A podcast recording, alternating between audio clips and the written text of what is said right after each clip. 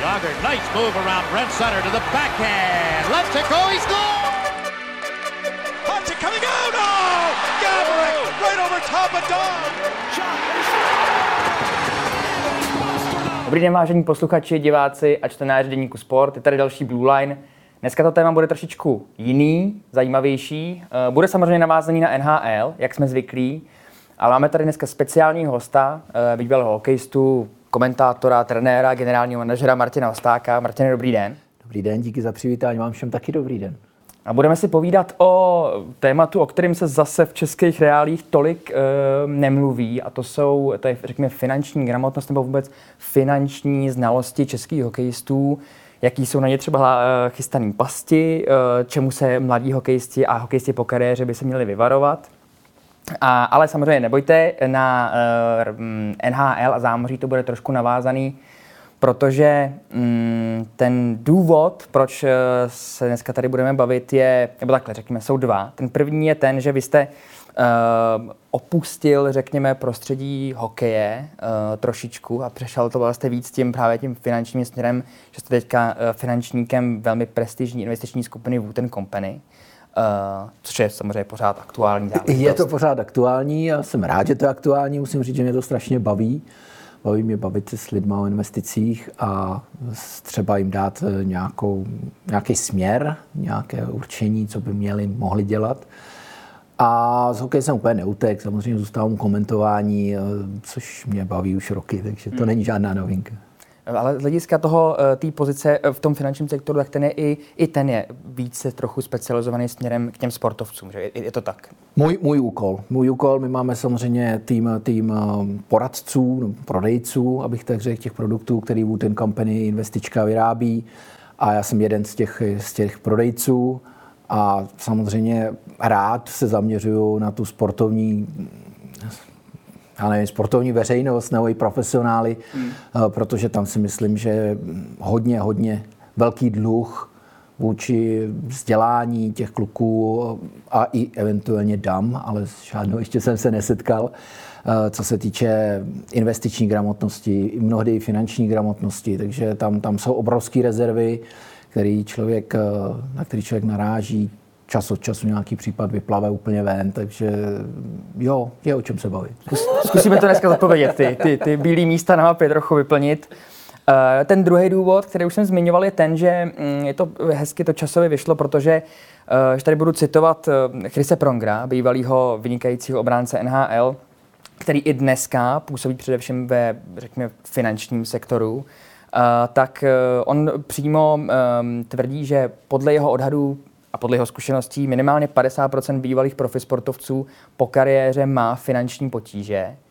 Uh, dá se samozřejmě odhadem tohleto číslo praktikovat i na Českou republiku. A ne, nemyslím si, samozřejmě můžete zkusit i mimo hokej, ale především na, na hokejisty. Já se zaměřím na hokej, ale myslím si, že třeba u fotbalu to bude velmi podobné, hmm. protože tak tu komunitu trochu znám. A jo, já s tímhle naprosto souhlasím a možná to procento těch, kteří mají finanční potíže, bude ještě větší.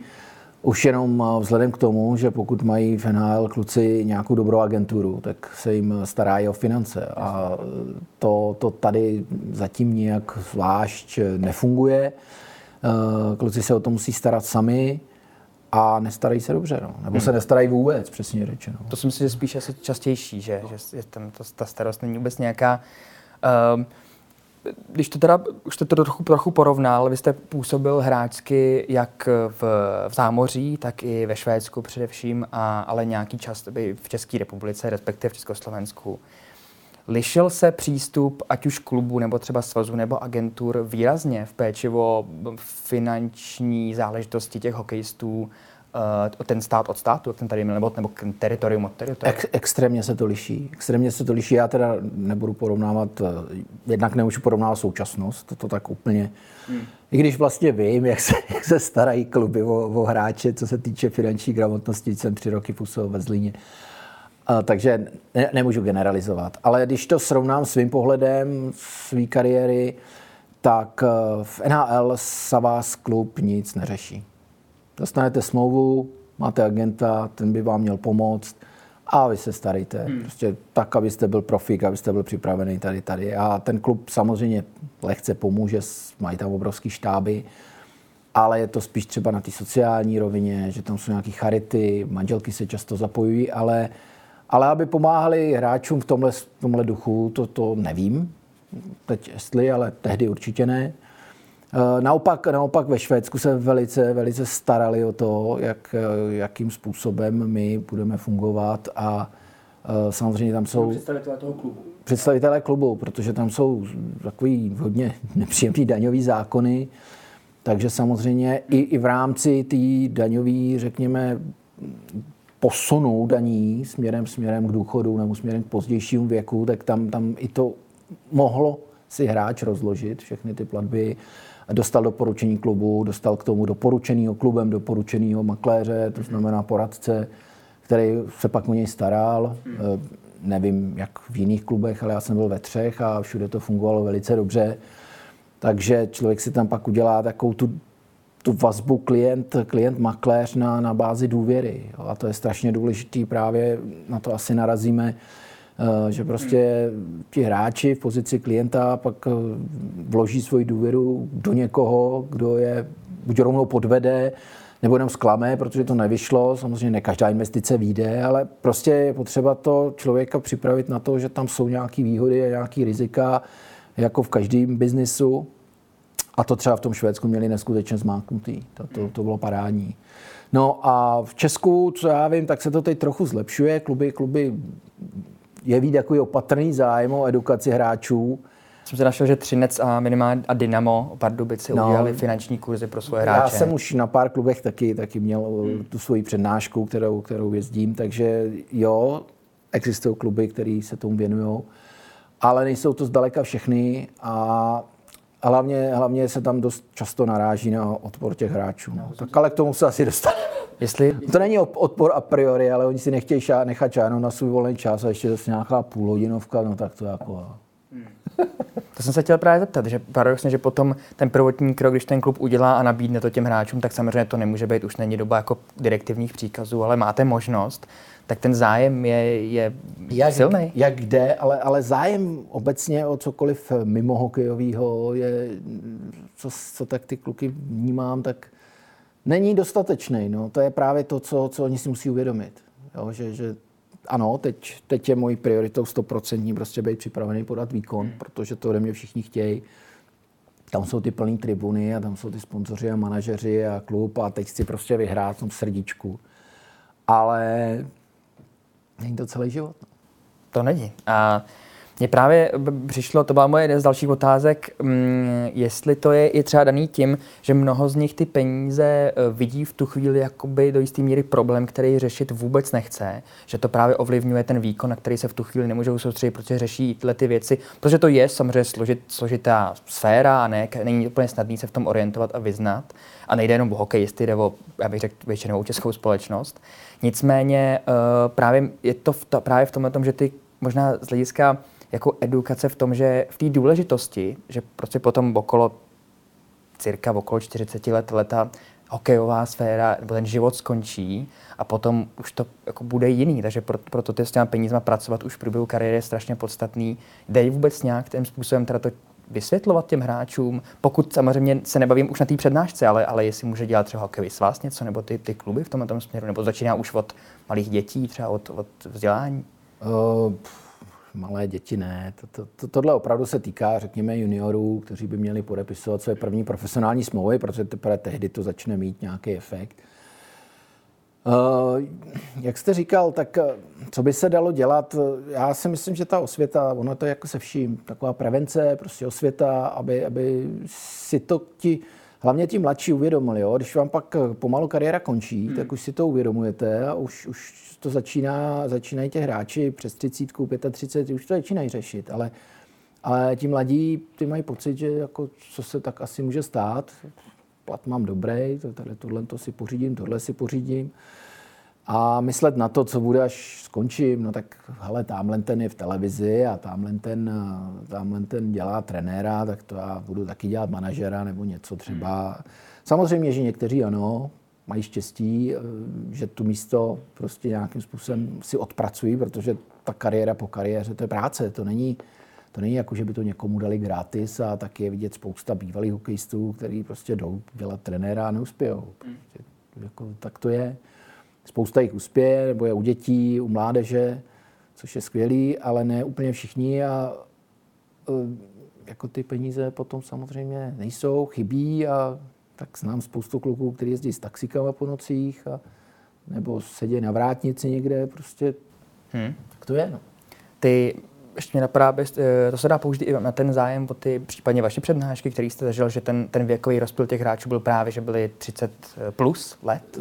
Lze to tak většinou, říct? Většinou, většinou když, když už to je, tak tam jsou skoro všichni. Když už tam jedu, tak, tak eh, většinou je to podaný tím, tím managementem tak, že, že by to bylo vhodné, aby tam šli. Samozřejmě tady jsou dva problémy. Jeden je ten, že, že ti kluci opravdu, jak jste říkal, se chtějí prostě koncentrovat na hokej a mají pocit, že tohle bude rozptilovat, že, že se tomu nebudou věnovat. Já si to pamatuju, zažil jsem to třeba sám ve Švédsku, když jsem neměl agenta na konci a vlastně k těm výkonům a k tomu jsem si měl jít ještě vyjednávat novou smlouvu. Jo, což, což je taková nepříjemná pozice, protože jo, ta hlava to šrotuje, teď jsme prohráli, no tak teď je manažer naštvaný, ty tam nepůjdu, teď jsme sice vyhráli, ale já jsem hrál tak nějak nijak, no tak, tak to radši tam nepůjdu. A, jo, a, a, samozřejmě se to hlavou honí a myslím si, že spousta těch kluků má tyhle ty myšlenky, že prostě já se potřebuji koncentrovat na trénink a potřebuji se soustředit a teď regenerace a, a to, a, a, je, a to, tohle se mi ne, nehodí a to, to odložím a tomu se nebudu věnovat, to je jedna věc. No a druhá věc je obyčejná lenost. Jo, ty kluci jsou zvyklí, že prostě ráno trénujou, odpoledne mají volno, no tak si jdou někam sednout, pokecat a chtějí mít prostě ty nohy nahoře. A, co já vím, co dělají ve volném čase, koukají na hokej zase, nebo hrajou PlayStation, nebo něco takového, nebo jsou doma s rodinou už ty starší, takže, no, takže se jim nechce. Jo, se jim nechce ještě věnovat další půl hodinu, mají pocit, že tahle půl hodina, ta jim prostě bude strašně v životě chybět. No. Kdyby věděli, jak moc jim tahle půl hodina v, to, v tom budoucím životě pomůže, mm. tak by k tomu měli asi trochu jiný přístup. No. Ale je, tak je to teda tím, že, že, aspoň u mě to tak bylo, protože já jsem žádnýma kurzama třeba finanční gramotnosti neprošel, ale v poslední právě v průběhu třeba doby covidu jsem se o tom hodně začal studovat a, a vzdělávat se v tomhle směru. Začátek je samozřejmě krušnější, člověk je úplně v nové sféře, potom to začne být jako lepší a lepší. A právě v tímhletím, s tímhletím, tomhletom stylu nebo v této tématice mě zaujala výrok Mariana Adámka, třineckého obránce, který tvrdil, přestože je jako velmi mladého věku, že právě finanční gramotnost je absolutní základ a prevence toho, aby se potom z hlediska jako životního nějakého osudu nespadlo do daleko horších problémů, což u hokejistů, ale nejenom u nich bylo velmi častý, ať už to byly alkohol, drogy a tady ty věci, že opravdu práce s financema nakládání s tím je absolutní základ pro to. Je, no, máte pravdu jednoznačně. Jo. To, samozřejmě spousta kluků, nebo všichni mají obrovskou disciplínu, co se týče sportu. Hmm. Ale pak, co se týče toho volna, tak tam už eh, mnohdy ta disciplína jde trochu stranou. A co se týče financí, tak tam ta disciplína je katastrofální. Jo. Já hmm. znám případy hráčů, kteří prostě třeba neplatili sociální zdravotní. Jo, protože prostě se tím nebudou zabývat a to, to vůbec jako otravuje, já se potřebuji soustředit na hokej. A ne, ne, že ne, teď se nebavíme o nějakých investicích a v budoucnu se bavíme o úplně základních věcech. Jo. Takže ta finanční gramotnost, samozřejmě tohle jsou výjimky, ale, ale, ale pak, jsou, pak jsou tragické případy hráčů, kteří prostě si prošli peklem a někteří v něm už jsou, nebo neby. Tak jako, nejsou to, nejsou to zajímavé, nejsou to krásné historky a měly by být odstrašujícím příkladem. Musím říct, že pro nás minimálně byly, ta, bylo to že smrt třeba Marka Trončinského, nebo i, uh, samozřejmě to není takhle drastický, ale finanční problémy Romana Čechmánka, že ty, uh, tam to všechno, minimálně v tom prvním případě, začalo právě u hospodaření s financema, ty, ty problémy, které to vlastně rozjeli.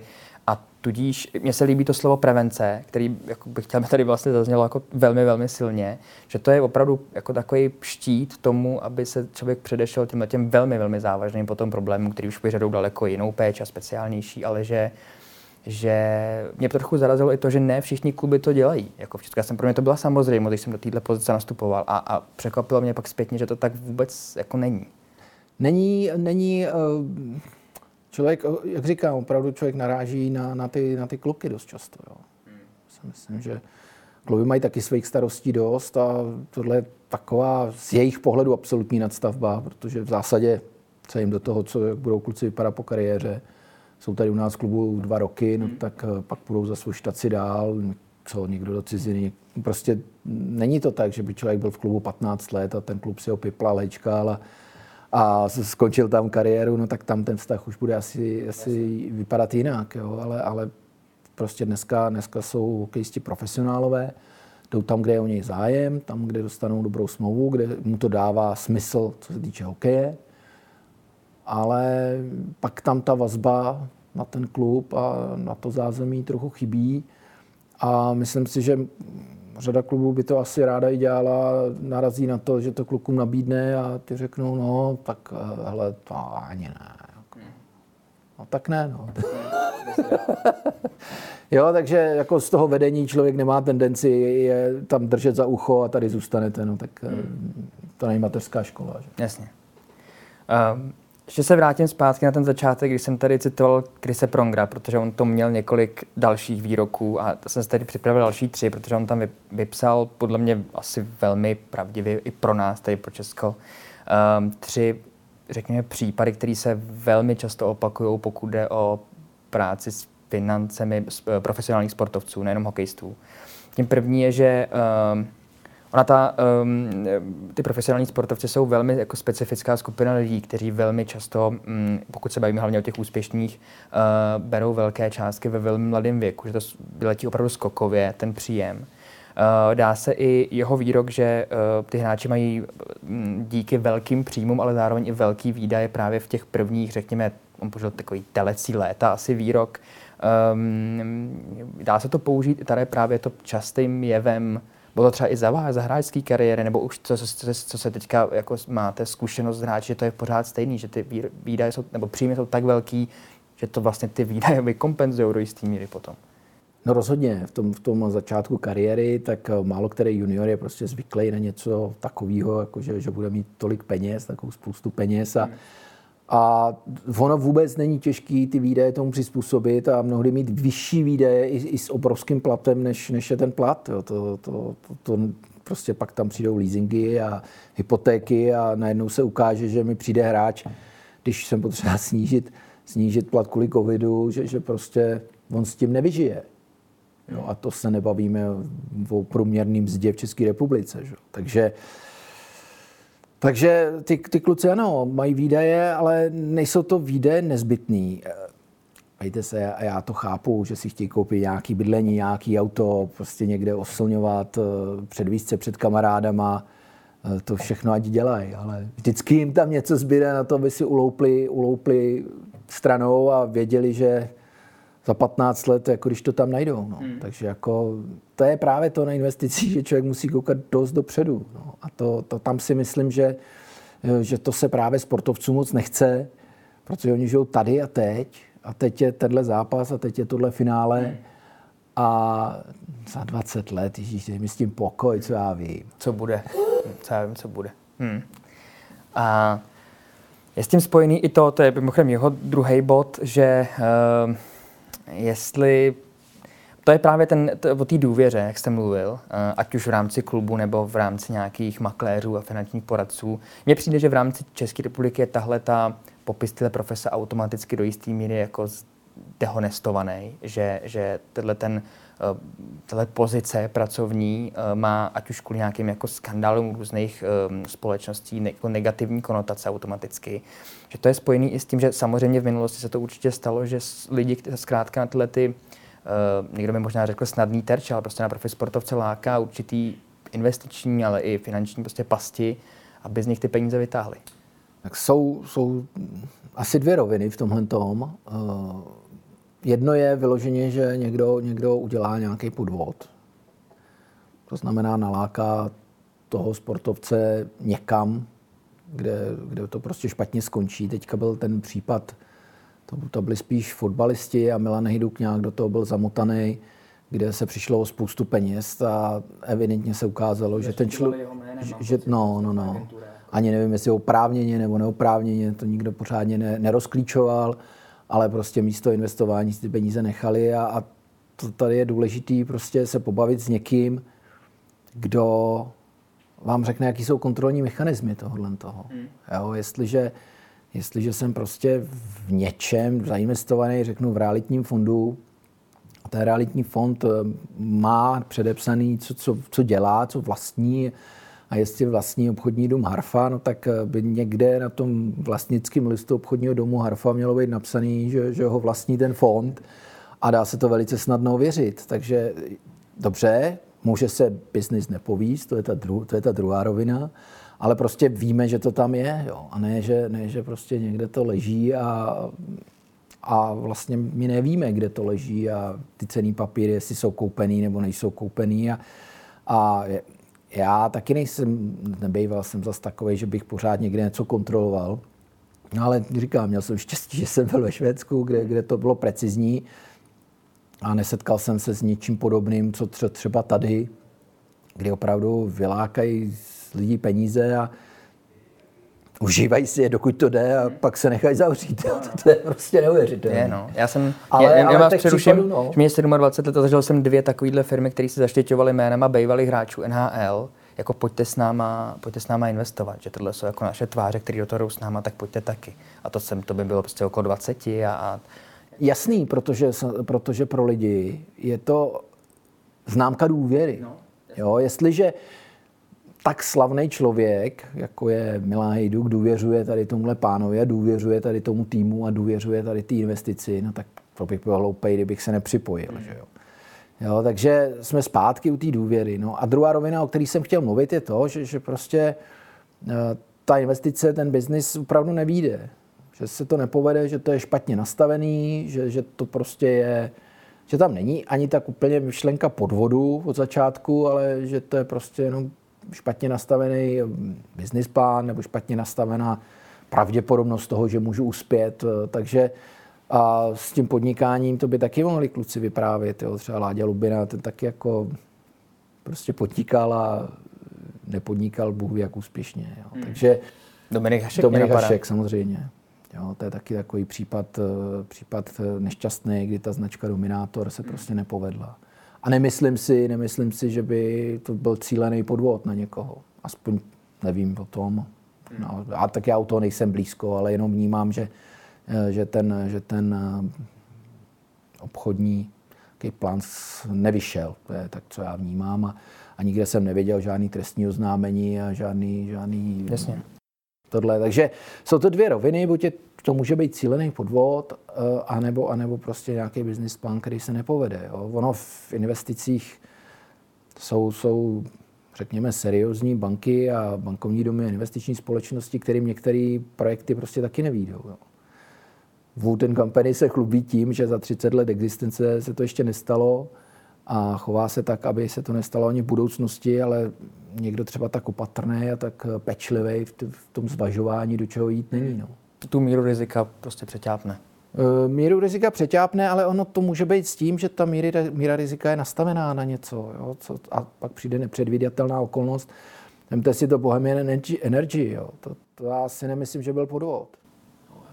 No, Business model, který dlouho, dlouho velmi dobře fungoval za mě, za mě jako to byl svým způsobem biznis, který rozpohyboval tady ty stojatý vody, zatěl trošku sekiru do toho, do toho komplotu těch obrovských, získal spoustu klientů a myslím si, že byli celkem i spokojení.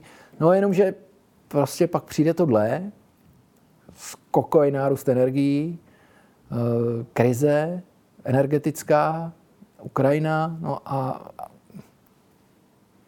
a je to, a je to, jo. A, a skoro si troufnu říct, že asi tam nebude žádný trestní oznámení, protože to nemohl nikdo předvídat. Ale já nejsem právník, kterého samozřejmě, takže to, Jo, ale to mně přijde jako případ něčeho, co jasně, bylo to postavené hodně rizikově, bylo, bylo to hodně postavené rizikově, no a to riziko nevyšlo. No. Hmm.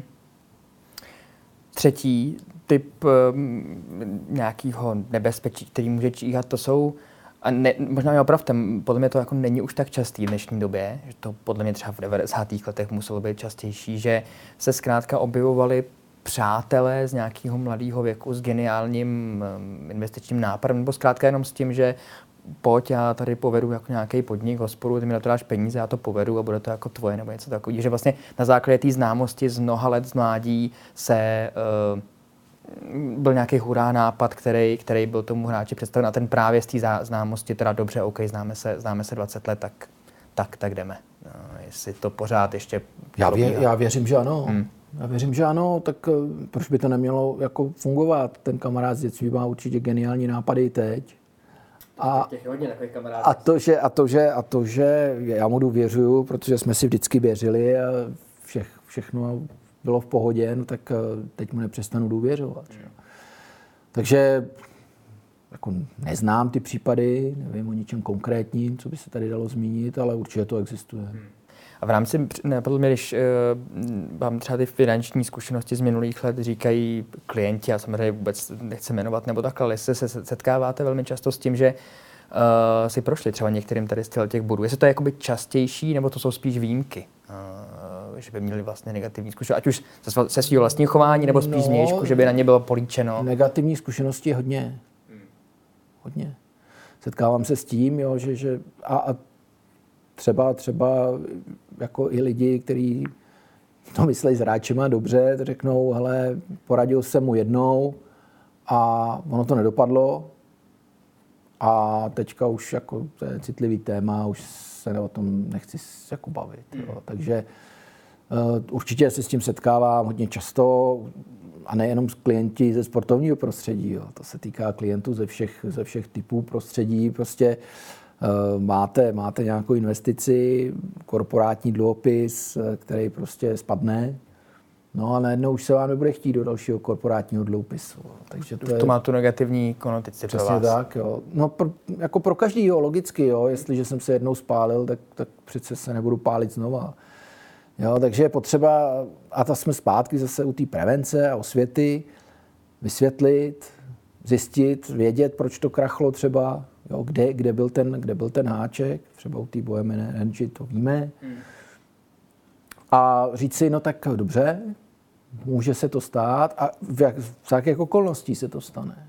Jo? Řeknu, máme, teď, teď se hodně, hodně lidí zajímá o nemovitosti, takže celkem ty nemovitostní věci každý chápe, jsou zajištěný nemovitostí, jsou zajištěný prostě barákem, který někde stojí, tak se to snadno vysvětluje. Jo? Ale máme teď dluhopis eh, pojišťovny Direct, což je, myslím si, skvělý produkt pro někoho konzervativní a nechce moc riskovat, mm. tak to je velmi, velmi jistá investice ale nevynáší bohu co samozřejmě, vynáší 685 eh, ročně na tom kuponu a je to fajn dluhopis, ale člověk si musí uvědomit, že, že prostě ten dluhopis je tak bezpečný, jak je bezpečný sektor, ve kterým ho mám, jak je bezpečný ta firma, jak je zadlužená ta firma. Jo? Třeba Direkt vůbec není zadlužená, takže to je úplně jako krásná čistá práce od těch eh, našich kluků. Jo, musím, musím vidět, eh, co zatím je, čím je to ještě zajištěný. A tohle to právě jsou věci, který chtějí čas, který chtějí trochu si na to sednout, trochu si o tom popovídat. Jenom mě, mě, nechte mě typnout, když tam potom máte třeba takovýhle produkt a těm sportovcům, nebo třeba jiným lidem nabídnete nějaký jiný, který tam má napsanou devítku, 9% ročně, ale vlastně už tam je třeba větší riziko, tak lidi moc se nezajímá, vidět 9% ročně, zvolej tuhle cestu. Často, často to tak je. Často to tak je. Teda nemáme žádný produkt s devítkou. Jasně, jasně, to bylo jako Ale asi, bude, asi budeme muset, že jo, samozřejmě, jo, hmm. protože vzhledem, vzhledem k sazbám ČNB, hmm. protože ta devítka tam není kvůli, ani tak kvůli inflaci, ale, ale kvůli sazbám ČNB, takže to, to, tam, tam je ta relace mezi rizikem a tím, jestliže státní dluhopis dneska má kolik 4% nebo něco takového, No tak my nemůžeme prodávat dluhopis ze třema, že? to je blbost. Hmm. Takže, takže já čekám, že nevím, jestli devítka úplně se tam objeví, ale osmička určitě. Ale spíš jsem se ptal na to chování, že vlastně tam, tam, tam svítí to hlavní číslo a máte, tak nějaký máte ty pravdu, rizika. Máte pravdu, ale na druhou stranu solidní poradce nebo solidní člověk, který to s váma nějak řeší, by měl, by měl vysvětlit, eh, že, že, proč to tak je. Proč to tak je. Jestliže tam bude svítit v dluhopisu 12, tak každému se zajiskřejí oči, mě zabliká červená kontrolka a budu se pídit, co zatím je, proč, jak to je možný. Hmm. Jasně. Ale třeba mi to vysvětlí a třeba si řeknu, jo, riziko tam je, ale mně to furt přijde smysluplný riziko. A nedám tam všechny své peníze. Dám tam třeba jenom kousek. Jo. To můžete, to můžete vzít Bitcoin taky, že jo? Tak jak to, tam, tam, tam, není vůbec žádná jistota. Tam není nic, to si, to si Musk někde něco plácne a, Nahoru dolů. a, a lítá to, jo? je to strašně volatilní záležitost. No ale já to s tím přijímám, to si myslím, že spousta lidí jako registruje tohle a, a s tím do toho jde, no tak to mně přijde férový. Je to tak, no. Jo. si naprosto.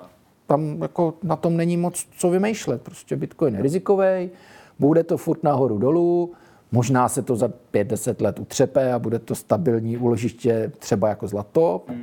Možná lepší, protože Bitcoinu víc nebude, zlata je furt ještě těžba.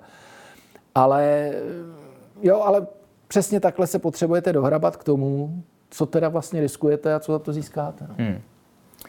Jsou uh, hokejisti uh, nějak ve finančním chování nebo i v těch třeba potížích, který řeší rozdílný oproti jiným uh, sportovcům jako z jiných sportů? Já moc srovnání z jiných sportů nemám, ale znám kluky z fotbalu páry a myslím si, že to je velmi podobné. Jo.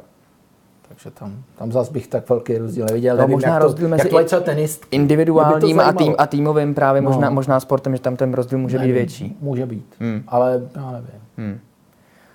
Um, v tomhle tom, kdybyste měl, už jsme tady to trochu zabrousili, potom jako hloub do těch, do těch produktů třeba i, tak kdybychom teďka vzali trošičku víc z počátku nějaký, um, řekněme, obecný rady, které se samozřejmě ne, ne spojují jenom se sportovci, ale vůbec celkově s uh, mladými lidmi, nebo s, vlastně asi s lidmi obecně, prostě jak nakládat uh, s, těmi, s těmi penězi.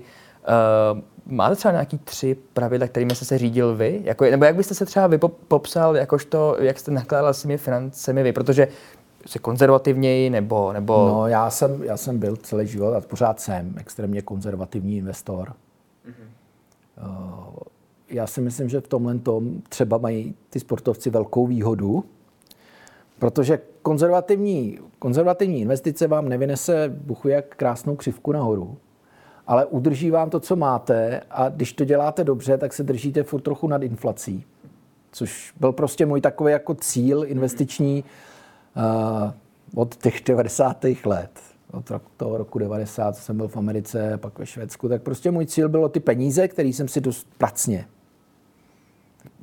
oddřel, když to mám říct takhle, tak oni nepřijít. To je úplně jednoduché. Jo, takže já jsem spíš ten typ konzervativní, já to nevidím, takže já prostě tadyhle vemu balík peněz, hodím to na tu, na tu 36 a budu se dívat, co ta kulička předvede, abych získal 36 násobek. To jako mě nikdy tak nějak nelákalo. Já prostě mám nějaký balík peněz od začátku a chci, nechci o něj přijít. Jo? Takže to si myslím, že v tomhle mají sportovci, tak jak se o tom bavíme, a jak to řekl Chris Pronger, velice dobře, tak oni mají vysoký příjmy v nízkém věku. Samozřejmě mají vyšší výdaje, protože nikdo nečeká, že budou jezdit v Trabante. No i teď už možná jo, Trabant už Už je možná re- retro, retro cool, jako no. a, ale, ale eh, prostě nějaký výdaje mají, ale na druhou stranu mají jinde startovací čáru. Jo? Čili já mladým hodně doporučuju, takhle, každý mu doporučuje a ka- každý rozumný poradce nebo každý rozumný prodejce vám řekne, prostě důležitá je diverzifikace. Rozdělit si to, mít od každého trochu, když se nepovedou nemovitosti, nebo když spadne zlato, nebo když tamhle Bitcoin půjde do háje, tak to mít rozdělený tak, aby to na tom mým celkovém balíku prostě neudělalo žádnou paseku. Mm, Čili, čili diverzifikace jednoznačně. U mladých lidí bych se klidně přikláněl k rizikovějším věcem, protože mají často dohnat.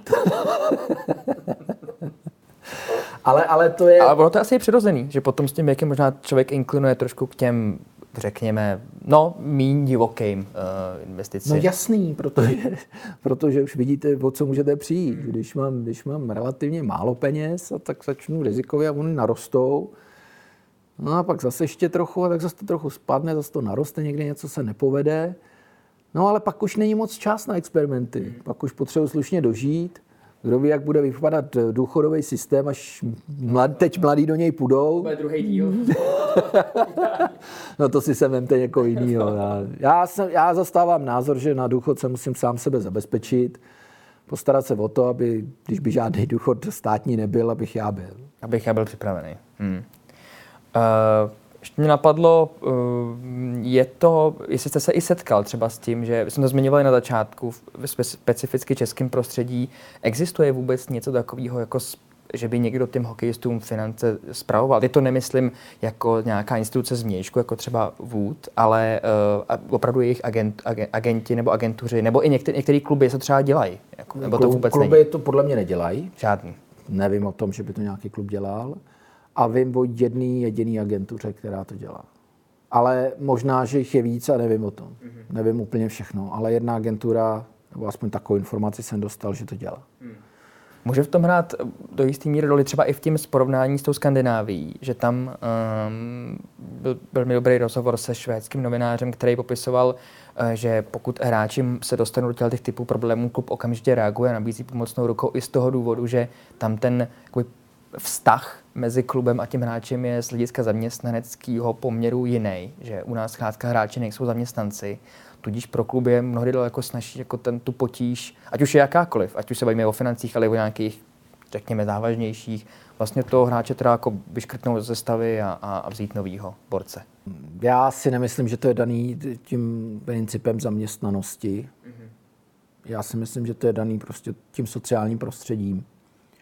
A já jsem Švédsko vnímal jako extrémně sociální stát, kde prostě ti, co jsou nad vámi, nebo instituce, v tomhle případě klub, mají tendenci si vás prostě vzít pod ochrany křídla a postarat se. Já, já si pamatuju jeden případ, kdy prostě uh, sekretářka byla původem z Polska, její maminka onemocněla a klub prostě řekl, přivezte ji sem, my se o vás tady nějak postaráme. Hmm.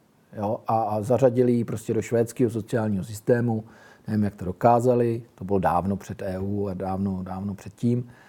Ale prostě je to, je to náš zaměstnanec, tak my se o ně postaráme. A my chceme, my chceme, aby měl veškeré podmínky k tomu, aby tady odváděl ten výkon, který my od něj chceme. Jo, a jestliže to znamená prostě pomoct nás nákupem nábytku a, nebo zařídit školku dětem a tak dále. Totiž přijde, že i ten výkon, že ten hráč samozřejmě podá výkon ve chvíli, kdy je celkově i mimo let naprosto v pohodě. Tudíž, když je tato, tato finanční stránka u něj v pořádku a tak, jak má být, tak potom i tomu klubu samotného, který ho v tu chvíli platí, odvede jako nejlepší služby. Takže je to vlastně víceméně investice klubu do sebe samého. Jednoznačně. No. Tak jsem to správně, no, tak to mám radost. um, je v, v rámci České republiky v obecně sportovně z hlediska investic nějaká tvář nebo vzor, který je hodný následování. Jsme tady samozřejmě na ty negativně se dá jako víc koukat, co to takový řekněme, že to řeknu hloupě šťavnatější, ale, ale je někdo, kdo opravdu z hlediska investic a financí uh, napadá vás někdo takový? Já bych řekl Petr Čech. Petr Čech. Co takhle na první dobrou můžu říct, tak eh, tam si myslím, že dělal kus práce a my o něm o tom moc nevíme, on se o tom nikde moc nerozšiřuje, ale myslím si, že co, co vím, tak to dělá dobře. Hmm. Takže to je dobrý příklad. Já mám výborný příklad od kluků z Arnchelsvíku, kde jsem hrál, což je klub Moodu, asi zná, jak všichni posluchači i vy. Já jsem tam působil, když nakukovali do velkého hokeje ta, ta jejich slavná generace, Forsberg, hmm. Neslund, a ostatní, Matias Timander, Salomonsson, no těch bylo, tam ta třída, ta se jim fakt povedla, pak bratři Sedinové.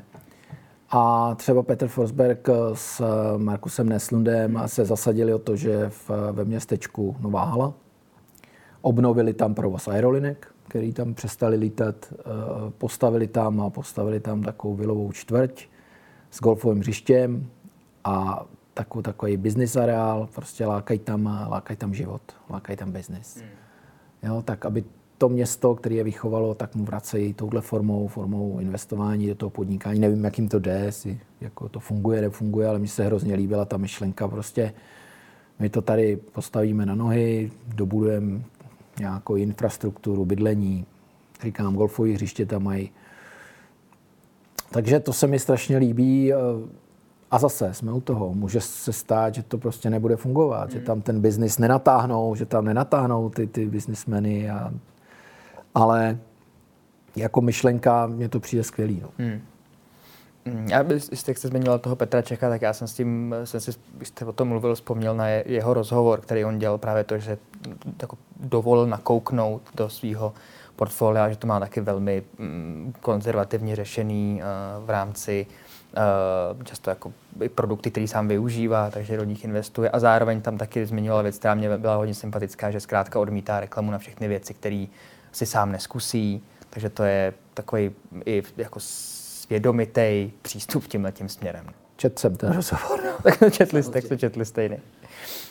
Um, no, já bych ještě navázal mm, vlastně závěrem na dvě věci a to, tou první je, my jsme to tady už trošičku nakousli, ale z hlediska uh, působení, ne teďka úplně klubů, ale um, svazového třeba působení. Jestli, já vím, že to jako není úplně nejpalčivější problém, který z hlediska hokeje eh, v současné chvíli Čes, Českou republiku trápí. Ať už teďka nemluvím úplně o výkonnosti, teďka to myslím jinak, ale uh, jestli třeba nějaký centrální program, který by mohl třeba v rámci hráčské asociace, kde by fungovala opravdu nějak tak, jak má, což se v Česku To je, to je to, to, to, to říkáte dobře. Tam se musí ale rozlišit to, že svaz není hráčská asociace. Jasně, to jasně. jsou dvě různé entity a já si moc neumím představit eh, jako tu roli svazu. Svaz združuje kluby, svaz združuje hráče. Eh, Roli svazu já nejvíc vidím ve výchově mládeže, jo, která prostě ta je vyloženě na svazu. Nastavit to, financovat, spolufinancovat, pomoct těm rodičům. Takže to je, to je úloha svazu, no a pak reprezentace. Hmm. Ale, ale mm, práce s jednotlivými profesionálníma hokejistama podle mě nepřísluší svazu. Jo, stejně jako na svazu nebudou prostě říkat eh, Milanu Gulašovi, jak má se učit střele, střílet. Jo, tak proč by mu měli říkat, eh, jak má investovat? Tak možná s těma juniorskýma uh, kategoriemi. Možná.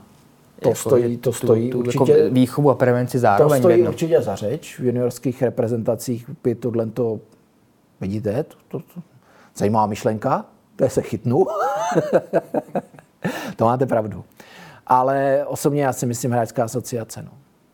Tam, tam, má- tam vidím rezervu, já jsem s tím šéfem mluvil, uh, nějak se to odložilo, že by projevil nějaký zájem, nemůžu říct tak eh, já jako se tam nutit nebudu, no, tak, eh, ale myslím si, že zrovna tohle nabídnout, nabídnout těm hráčům a když už to nedělají ti jejich agenti, což jsou vlastně placený, placený síly. Hráčem placená síla, aby mu udělala zázemí Kompletní. kompletní, kompletní, ano, to je důležitý říct, protože spousta, spousta agentů prostě udělá ty smluvní věci, to si myslím, že tam asi problém nebude, eh, což je pro hráče cený, už jsem o tom tady mluvil, ale kompletní. No. A poslední věc, uh, lehký porovnání na závěr, teďka hodně byl um, seriál 90, který měl přesah i tady v naší redakci, kde to hodili do fotbalového prostředí. Jestli, mě zajímá, jestli eh, typu, že výše třeba právě těch částek v, mladý, v mladém věku, který v dnešním době vydělávají ať už hráči v NHL, ale třeba i v extralize, je vyšší, než eh, tomu bylo třeba na začátku 90. let. Jestli se s tímhletím nějakým způsobem liší to chování těch hráčů, s tou vyšší částkou, která přichází, se liší, nebo jestli tam ten, mm, řekněme, asi aby to nebylo jako, že to generalizuju, ale mm, že když ty- ty částky byly o něco menší, jestli to byla taková zdrženlivost v chování s těmi vlastními prostředky, který, který si hráči dostali. Ne, vůbec ne. vůbec si to nemyslím. Já bych řekl, že skoro naopak. Mm-hmm. Přece jen, že přece jen ty divoký devadesátky byly divočejší, než, než jsme teď. A, a, a důvod je prostý. Změnil se ten sport. Mm-hmm. Strašně se změnil spo- sport a, a strašně se zprofesionalizoval. Jo, strašně. eh, Kluci, kluci eh, dbají na výživu. To, to v 90. letech tady, tady neřešil podle mě vůbec nikdo. Nebo začínal tak lehce. Eh, Dbají na životosprávu. Nechci říct, že tehdy byla nějaká... No, no, tak byla, no. ale, ale taky je teď samozřejmě mimo sezónu, jako to není úplně dokonalý, ale, ale v sezóně se strašně zlepšil přístup těch kluků. Myslím si, že tohle to se od těch 90. let strašně změnilo. Hmm. I ta péče o svoje tělo, Jo, já, já vím, že my jsme měli ve Zlíně zraněného hráče a on prostě zjistil, že tady není na to dost dobrá rehabilitace, takže si zaplatil pobyt prostě v týden v Rakousku na nějaký významný klinice, aby tu rehabilitaci měl co nejrychlejší a co nejlepší a sám si to zaplatil jako správný profesionál. Jo, takže to si myslím, že se od té doby strašně změnilo. Ehm, takže tohle, tohle určitě. A chtěl jsem mluvit o něčem, co se nezměnilo. A trošku mi to vypadlo. Finance, jo, už vím. Finance, ty, ty vůbec. Péče o tělo, o jídlo, to jo, ale péče o finance. Eh, a ještě tam velká, ještě tam velká rezerva, ta se týče psychiky. Mm-hmm. Jo, to teď trošku začíná, třeba Jirka Vykoukal s tím začíná pracovat s nějakým hráčem a na té mentální přípravě, na tom mentálním tréninku. A já si myslím, že to je další krok, jo, že v tom, že v tom eh, fyzickém základu vzhledem k té životosprávě a stravě, tréninku, regeneraci. Už se nedá dělat moc nic víc, hmm. ale že, že se to těžiště, no já to tak vnímám, já jsem to tak jako v tom zlíně taky chtěl, jo, tak, a taky jsem dost narážel na odpor těch hráčů. Hmm. Hmm. To připomíná podobná sféra trochu, jako to, že to je, to jako... je to neuchopitelný trošku. No, abstraktní. Jo, abstraktní. Člověk to musí nějak věřit a Nevím, no, tak eh, samozřejmě ta psychika hraje větší roli u tenisu a u golfu než, než na hokeji. Hmm. No ale pořád je, to, pořád je to obrovská porce z toho výkonu, který odevzdáváte v hlavě. Takže trochu mě, trochu mě překvapuje, že, že prostě si to ty kluci a mnohdy ani kluby kolikrát neuvědomují a neřeší. Jo. Takže to je další oblast, která se podle mě nijak zvlášť nezměnila od těch 90. let. Já to vnímám trochu jako spolní nádoby, teda tady ty dvě věci. Uh, že, Já že... zase tak moc ne, protože ta, ta psychika má přímý vliv na výkon, když to ta finanční, to, to je zase odsouvání někoho někam, jo, takže si myslím, že k té psychice si ještě dojdou dřív než investice. No, já jsem to myslel tak, že o těch problémech, které jsme tady byli, by mluvili o těch financích, takže který mají potom velmi často i vliv na tu psychiku to, z hlediska jako negativní. Jasně. Jasně. Uh, což se projeví do toho výkonu tam jsou zákonitě. Závislosti, závislosti, gambling a tak dále. Hmm, hmm. No, neukončili jsme to úplně na jako nejpozitivnější notě. Ale jo, Ježíš Maria, tak uh, samozřejmě furt to funguje, furt to běží, kluci jsou lepší a lepší, hokej je rychlejší a rychlejší, mnohdy trošku na úkor krásy, ale... To souhlasím. Ale takové trend, když se člověk dívá na NHL, tak to je fofr a ještě i, i krása v tom. No, hmm, tam jasně, tam, tam, se, tam se vyloupne, no, občas, je to, je to tak. Ta, takže ok, je krásný sport a já si myslím, že ty kluci si cestu najdou, tak uh, těch, těch negativních případů je za ty roky fakt hodně a tak o toho jsem tady. No. Hmm? Dobrá. I u vás. I u, a i u nás vlastně, když protože to, to jako, já jsem to chtěl, aby to trochu fungovalo jako jistá osvěta o tom, jaký jsou případně nástrahy a že je to téma, kterým je důležité se věnovat od prvních krůčků té hokejové kariéry. No. no. Martin, díky, že jste přišel. Já jsem rád přijel pozvání. A vám děkuji za pozornost a u dalšího dílu se budu těšit. Naschledanou.